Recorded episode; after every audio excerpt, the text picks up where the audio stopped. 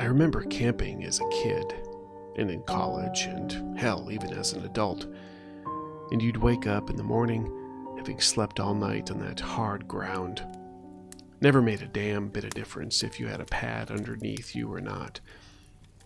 When you woke up, you were stiff and sore and wanted to complain. But you didn't, because it was all part of the fun.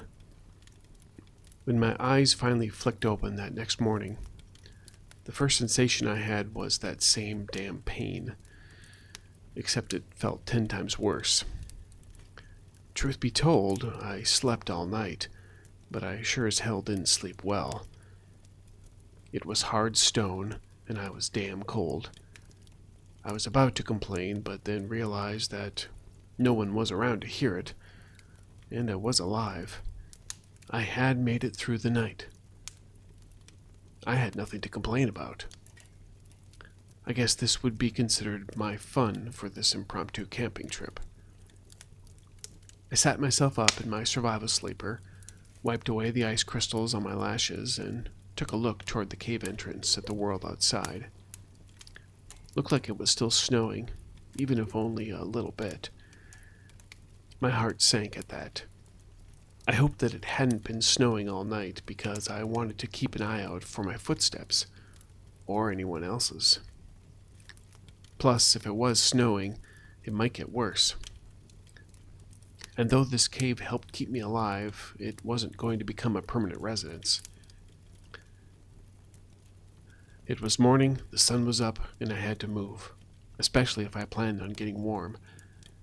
I got up, felt my muscles curse me for doing so, then gathered my supplies. I got smart and grabbed a couple of pieces of charcoal from the fire.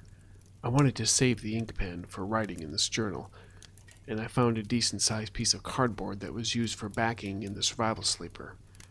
Figured I could use it as a map to help me not get lost. Without looking back, I stepped out of the cave and brought my new idea up to get started. Then I heard that damn wolf howl again, and he sounded close this time.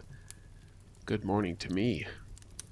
I figured I could map later. Plus, I guess I wasn't coming back here, so it was time to move.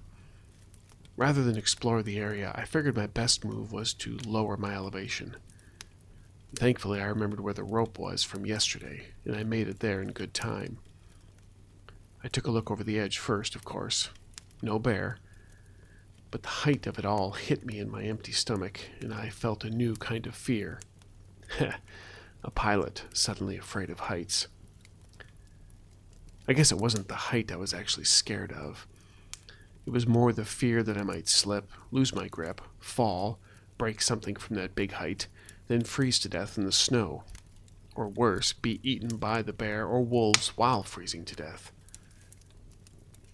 The wolf howling again behind me convinced me climbing down the rope still was a better option. Adrenaline is a wonderful thing. You can be cold, stiff, hungry, and yet still find the strength to lower yourself down a cliffside to relative safety, and still have the energy to get moving. I say relative safety because I was down on this level less than five minutes, making my way, gathering more sticks, of course, when I came up over a small hill and saw that damn bear. He was close. Or maybe he was just so damn big that he seemed closer. I caught a break, though. He didn't see me, and I made sure it stayed that way. Again, adrenaline is a wonderful thing.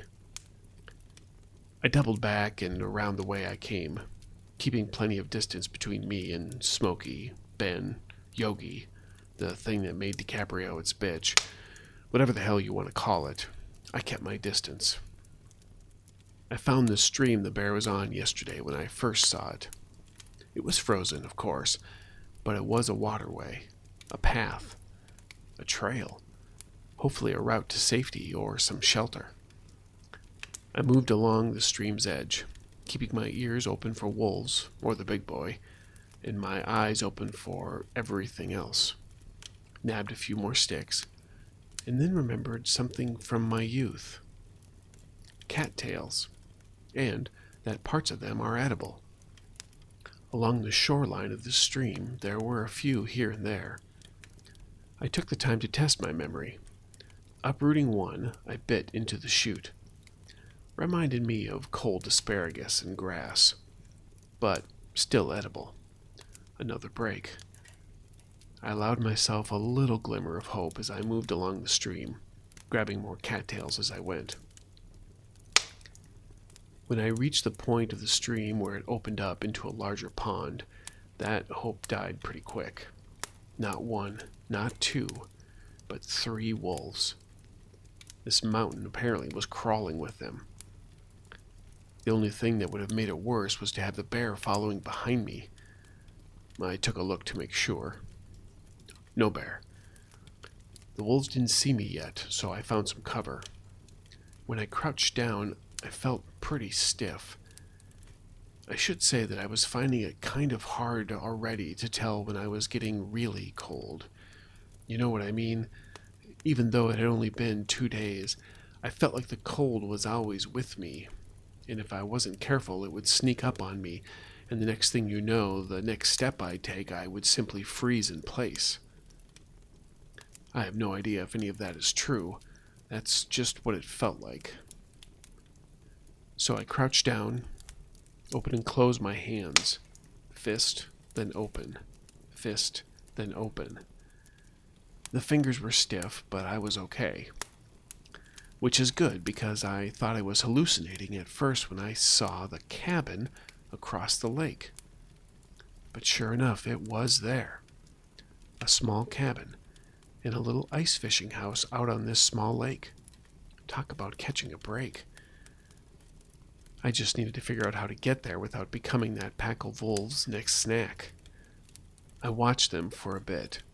From all I knew about wolf behavior, which I admit was movies, followed by next to nothing, they seemed to behave strangely.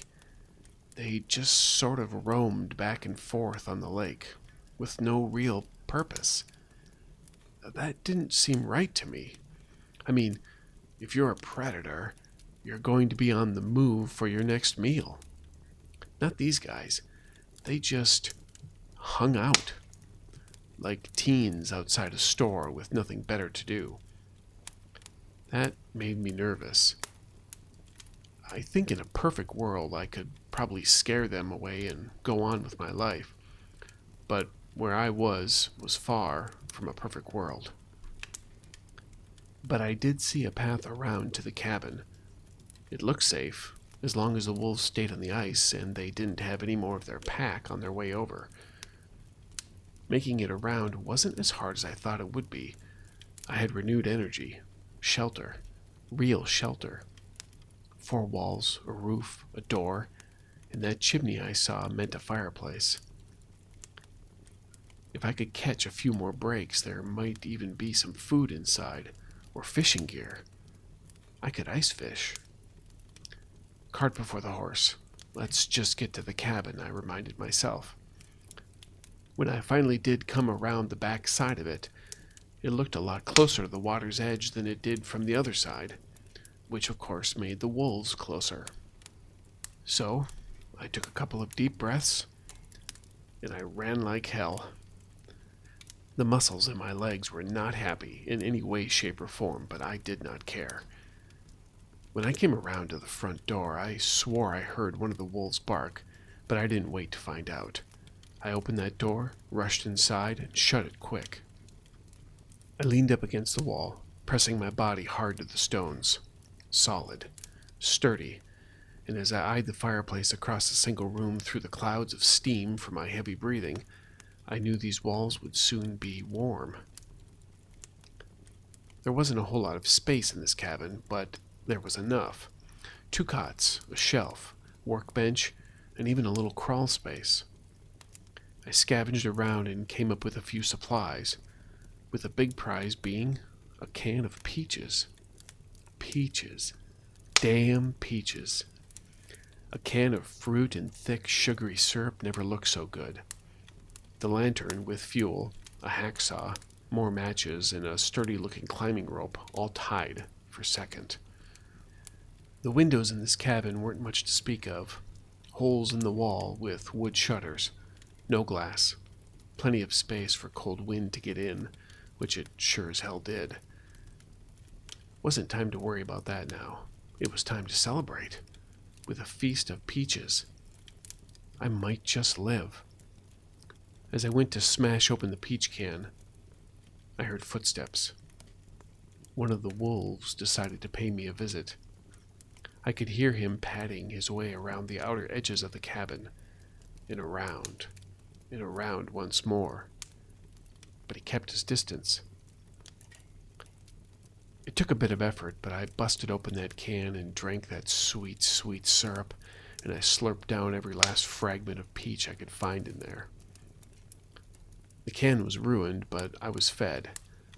I washed it down good, and then decided it was time to get warm. I set about making a fire, realizing I probably should have done that first.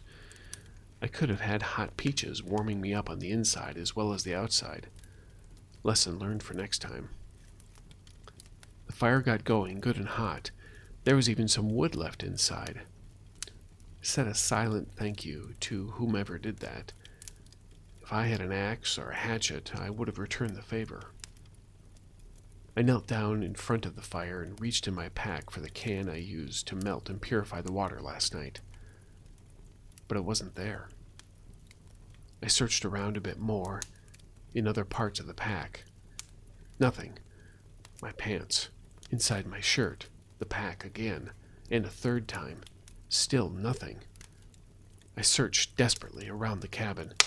That kind of searching when you already know what the result will be, but you still have to do it anyway. Then it hit me.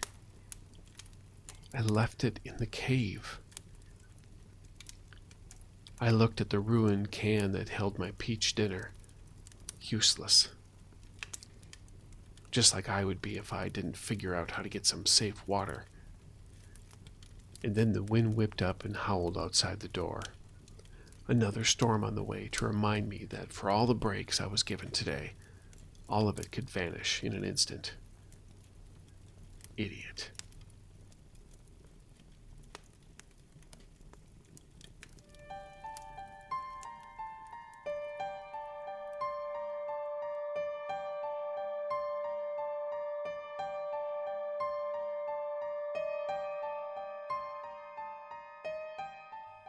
My Quiet Apocalypse is copyright 2018 by Are You Not Entertainment and is a fictionalized account of an actual play in the video game The Long Dark, owned and produced by Hinterland Studios.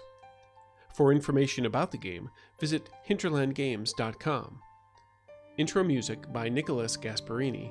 Credit music by Gunslinger Andy. For information about the show and those behind it, please visit myquietapocalypse.com.